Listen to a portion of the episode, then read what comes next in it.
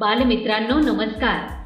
आपण ऐकत आहात महाराष्ट्रातील पहिले शैक्षणिक रेडिओ चॅनेल माय अनंत.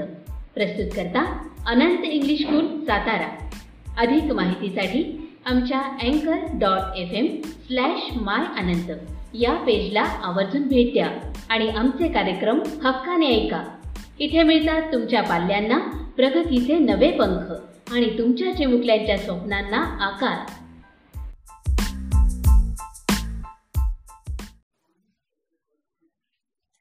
नमस्ते छात्रों, कक्षा पांचवी, विषय हिंदी। आज हम सीखेंगे पहली इकाई का बारहवा पाठ, बचत। पृष्ठ क्रमांक सत्रह। सोच समझकर दैनिक उपयोग करो। छात्रों, इस पाठ में आपको पाँच अलग अलग तरह के चित्र दिए हैं।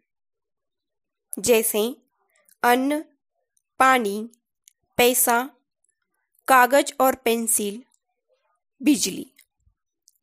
यह हमारे बहुत ही ज़रूरी, उपयोगी चीज़ें हैं।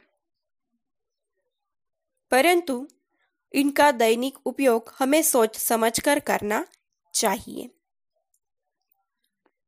पहला चित्र है अन्न। भोजन खाकर यानी अन्न खाकर हम जीवित रहते हैं। अन्न से ही हमारे शरीर का पोषण और विकास होता है। उससे हमें शारीरिक और बौद्धिक शक्ति मिलती है। इसीलिए अन्न हमारे लिए ज़रूरी है। परंतु कई बार हम ज़्यादा खाना अपने प्लेट में लेते हैं और वह उतना खाते नहीं वह झूठा हो जाता है, यानी अन्न की बर्बादी हो जाती है। जैसे ऑफ़िस की कैंटीन या रेस्टोरेंट में दिखावे के चक्कर में हम ज़्यादा खाना मंगाते हैं, उतना हम खाते नहीं। इसीलिए हमें उतना ही खाना ऑर्डर करना चाहिए, जितना कि हम खा सकें। आपको पता है दुनिया भर में रोज़ाना बीस हज़ार से ज़्यादा बच्चे भूख से मरते हैं। परंतु हम अन्न की बचत कर सकते हैं। जैसे लंच बॉक्स में बॉक्स में भी उतना ही खाना देना चाहिए जितना वो खा सके और खाने की बर्बादी के बारे में बच्चों को जागरूक करना चाहिए। जब आप किसी पार्टी या समारोह में जाएँ, तो सिर्फ़ उतना ही खाना अपनी प्लेट में डालें, जितना आप खा सकें। घर में उतना ही खाना पकना चाहिए, जितनी की ज़रूरत हो। इस तरह हम अन्न की बचत कर सकते हैं। दूसरा चित्र है पानी। पानी के आप उपयोग जानते ही हो। पानी पीने के काम आता है। हम पानी से स्नान करते हैं। पानी से कपड़े और बर्तन धोए जाते हैं। खाना पकाने के लिए पानी की ज़रूरत होती है। खेतों की सिंचाई के लिए पानी चाहिए। पानी से बिजली भी बनती है। इस तरह पानी के अनेक उपयोग हैं, परंतु हम उसका दुरुपयोग करते हैं। जैसे दाढ़ी बनाते समय, ब्रश करते समय, सिंक में बर्तन धोते समय नल खुला ही छोड़ देते हैं। नल तभी खोले जब सचमुच पानी की ज़रूरत हो। गाड़ी धोते समय पाइप की बजाय बाल्टी या मग का प्रयोग करना चाहिए। नहाते समय भी शॉवर की बजाय बाल्टी एवं मग का उपयोग करना चाहिए, जिस तरह हम पानी का बचाव कर सकते हैं। नहाने, धोने, पीने आदि में ज़रूरत से अधिक पानी का उपयोग नहीं करना चाहिए। यदि पानी फेंकना ही है तो वह पौधों को देना चाहिए। इस तरह हम पानी की बचत कर सकते हैं। तीसरा चित्र है कागज़ और पेंसिल। कागज़ बनाने के लिए कागज़ की रद्दी, बाँस की लकड़ियाँ, विभिन्न पेड़ों की लकड़ियाँ, या फिर अलग अलग तरह की घास, इनका उपयोग करते हैं। पेंसिल बनाने के लिए सीसा और उसकी ऊपरी परत लकड़ी की होती है। यानी कागज़ और पेंसिल की पेंसिल का नुकसान करें तो पेड़ों का नुकसान हो जाता है। आपको पता ही है, कागज़ हमारे लिए कितना उपयोगी है। कागज़ पर पुस्तकें छपती हैं। कागज़ से कापियाँ बनाई जाती हैं। कागज़ से बिल बुक और लेटर पैड भी बनती है। रसीदें भी कागज़ पर ही छपती हैं। इसके अलावा रेल, बस, हवाई जहाज़ की टिकट, यह भी कागज़ पर ही छपती है। अदालतों और कार्यालयों का सारा कामकाज कागज़ पर ही होता है। इस तरह कागज़ हमारे लिए बहुत उपयोगी है।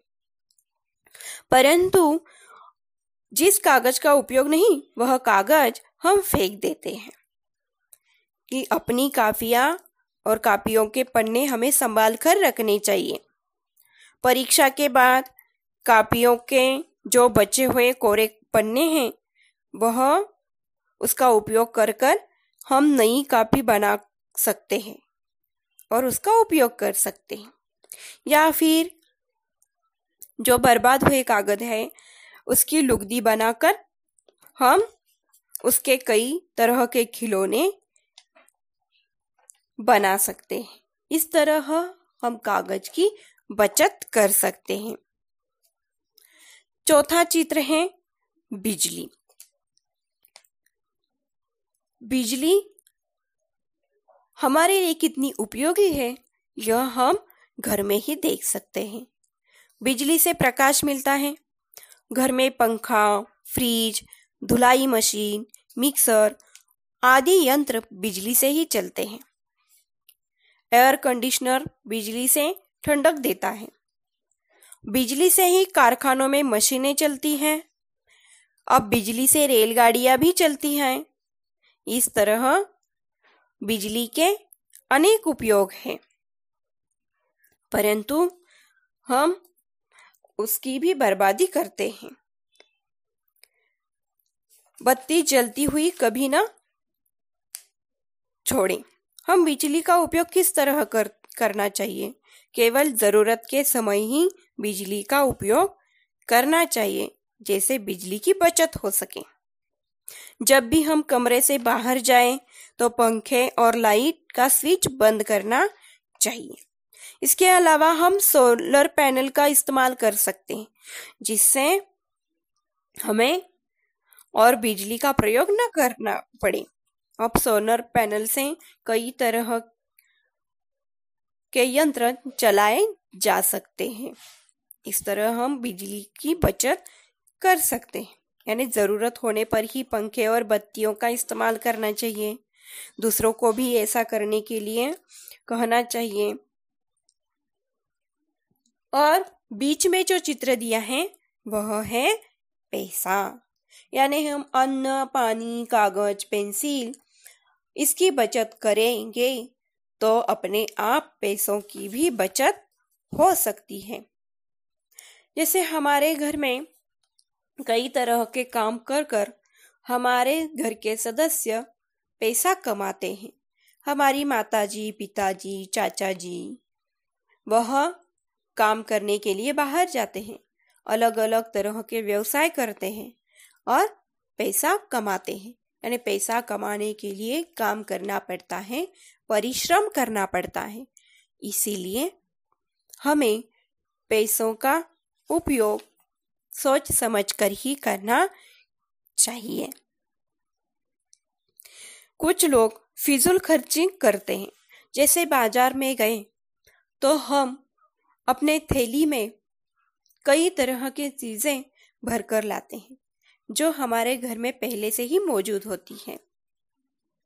इसीलिए फिजूल खर्ची नहीं करनी चाहिए। जो आवश्यक है, वे चीज़ें ही उचित मूल्य देकर हमें खरीदनी चाहिए। आवश्यक चीज़ों पर पैसे बर्बाद नहीं करने चाहिए। इस तरह हम पैसों की बचत भी कर सकते हैं। यानी हमारे जीवन में अन्न, जल, धन, यानी पैसे, बिजली, कागज़ हमारे बहुत ही उपयोगी हैं। इसीलिए इनके महत्व को समझकर हमें समझदारी से इनका उपयोग करना चाहिए।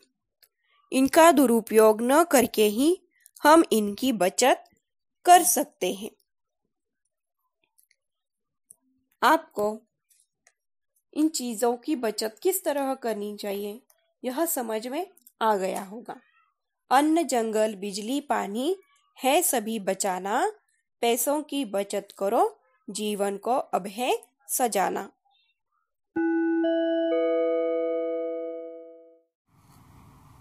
नमस्कार बच्चों। मैं ननावरे सर। कक्षा छठी, विषय हिंदी। पन्ना क्रमांक बारह। इस पे आपको कुछ अभ्यास दिया गया है। तो स्वयं अध्ययन में, अब पछताए तो क्या, जब चिड़िया चुग गई खेत। इस पर आधारित आपको कहानी सुनने के लिए, लिखने के लिए कहा गया है। तो यह लोकोक्ति है, मुहावरे साथ ही साथ लोकोक्तियाँ, कहावतें। यह कहावतें, लोकोक्तियाँ, उसके पीछे कहानी होती है। और सही मायने में अगर हम कहें तो मुहावरे, लोकोक्तियाँ कहावतें लंबी चौड़ी भाषण देने के वजह, एक लोकोक्ति, एक मुहावरा, साथ ही साथ, एक कहावत, बहुत कुछ उसके पीछे हमें बता देती है। ऐसी हमने एक लोकोक्ति ली है। अब पछताए तो क्या जब चिड़िया चुग गई खेत? मतलब इसका यह है उसका अर्थ, समय के अनुसार अगर हम कार्य न करें तो बाद में पछताने से हमारे हाथ में कुछ भी नहीं मिलता, कुछ भी नहीं लगता। मतलब हमें समय पर सभी काम करने चाहिए। इसके लिए मैं एक छोटी सी कहानी सुनाना चाहता हूँ। यह कहानी भी आपको कहानी लेखन में भी, लिखने के लिए, गृहपाठ के लिए भी उसका उपयोग हो जाएगा। कक्षा आठवीं, नवीं में छोटे छोटे मुद्दे दिए जाते हैं और आपको कहानी उसमें बनानी होती है। यह तो पहले की तैयारी है हमारी। पन्ना क्रमांक बारह। स्वयं अध्ययन के लिए आपको यह बताया गया है। इस प्रकार की कहानी आपको बनानी आनी चाहिए लोगों की, जो की मुहावरों की। वैसी एक छोटी सी कहानी है, मैं आपको सुनाना चाहता हूँ। एक किसान था। बहुत ही मेहनती था। उसे चार बेटे थे। और लगातार वह खेती करता था, बहुत कुछ अच्छी फ़सल आती थी।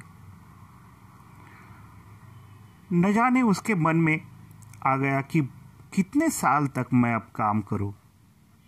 जो मेरे यह बच्चे हैं चार, यह कब तक ऐसे हाथ पर हाथ बैठे बैठे रहेंगे? तो उसने एक दिन चारों को बुलाया, बिठाया और कहने लगे कि मैं आज से खेती नहीं करूँगा और आपको यह खेती आगे जाके संभलनी है। आपको यह खेती में बहुत कुछ फ़सल उगानी है। लेकिन किसान को भी मालूम था यह मेरे बेटे जो है बहुत ही आलसी और निकम्मे है। तो यह सोचने की व, उसकी वजह यह थी कि मेरे बेटे कुछ ना कुछ काम करे।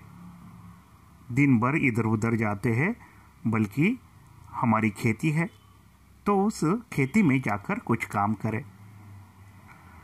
चारों बेटों ने माना, पिताजी, जी हाँ आप कहते हैं तो हम अवश्य आपकी, हमारी जो खेती है, जो आपने हमें काम दिया है, वह करेंगे। दूसरे ही दिन चारों बेटे खेती में गए। हल जोता। काम करने के बाद फ़सल बोई। दिन बीतते गए, फ़सल अच्छी आई। चारों बेटे हर दिन काम किया करते थे, खेती में जाते थे। अपने पिताजी को भी अच्छा उन, उनके पिताजी को अच्छा लगने लगा था। चारों बेटे एक दिन खेती में गए तो देखा कि बहुत अच्छी फ़सल आई है। अब उसे काटने का समय आ गया था। तभी सभी ने सोचा कि हमें अब क्या करना है, यह फ़सल काटनी है। तो चार चारों लड़कों ने मान लिया कि हम यह फ़सल हम आज नहीं, कल क्या करेंगे? उसकी कटाई करेंगे। बाद में मंडी में भेजेंगे। हर दिन यह सोचते रहे कि आज नहीं, कल, आज नहीं, कल। अब वे बहुत दूर है फ़सल काटने के लिए। और इसी समय दिन बीतते गए। और दी और दिन बीतने के बाद वह चारों लड़कों, यानी कि किसान के बच्चों को ध्यान में आया, जो हमने आज का काम टाल दिया था। तो वह फ़सल जो थी, कई सारे पंछी आकर उस फ़सल को नष्ट कर दिया, यानी कि खा कर चले गए। चारों बेटे हक्का बक्का रह गए। अरे भाई, आज आज ही का काम आज ही करना चाहिए था। हमने उस पे कल पर क्यों टाला? उन्हें पछतावा होने लगा। और उसका ही मतलब था, अब पछताए तो क्या, जब चिड़िया चुग गई खेत। इतनी अच्छी फ़सल आई थी। तुरंत उसे काटते, मंडी पे भेजते, बहुत सारा पैसा आता, और उनका मेहनत का फल उन्हें अवश्य मिलता। बच्चों देखो, यह लोकोक्ति कितनी अच्छी है कि हमारा भी ऐसा होता है। हम बहुत सारी पढ़ाई करते हैं और हमें कभी कभी क्या हो जाता है, परीक्षा नज़दीक आती है। तब हम क्या करते हैं, टाल देते हैं। हमारे माँ और पिताजी को कहते हैं, आज नहीं मैं कल करूँगा। कितना ढेर सारा मैंने काम किया है। लेकिन यही दिन होते हैं बच्चों, कि जैसे जैसी आपकी परीक्षाएँ होती है, नज़दीक आती है, तब कुछ फ़ायदा नहीं होता। और क्या हो जाता है, जब हम साल में बहुत दिनों के बाद वह हमारे मन में विचार आता है कि हम अब विश्राम करेंगे। नहीं बच्चों, उसी समय हमें पढ़ाई करनी है। जब नज़दीक परीक्षा होती है, तब तभी हमें पढ़ाई तो करनी ही है। तो कहने का तात्पर्य यह है, यह सीख है कि हमें क्या करना चाहिए, समय के अनुसार चलना चाहिए।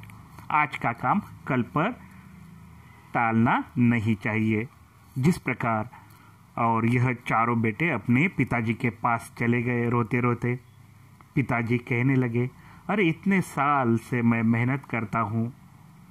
आपको मालूम होना चाहिए, जो काम जब करना चाहिए, तभी करना चाहिए। न कि उसे टालना चाहिए। तो बच्चों, आपको यह सीख अवश्य ध्यान में आई होगी कि कल का काम जो है, वह भी हमें आज का काम, आज ही कल का काम भी तुरंत जो है करना चाहिए। जबकि तभी अब पछताए तो क्या, जब चिड़िया चुग गई खेत, पछताने से उनके हाथ में कुछ भी नहीं लगा।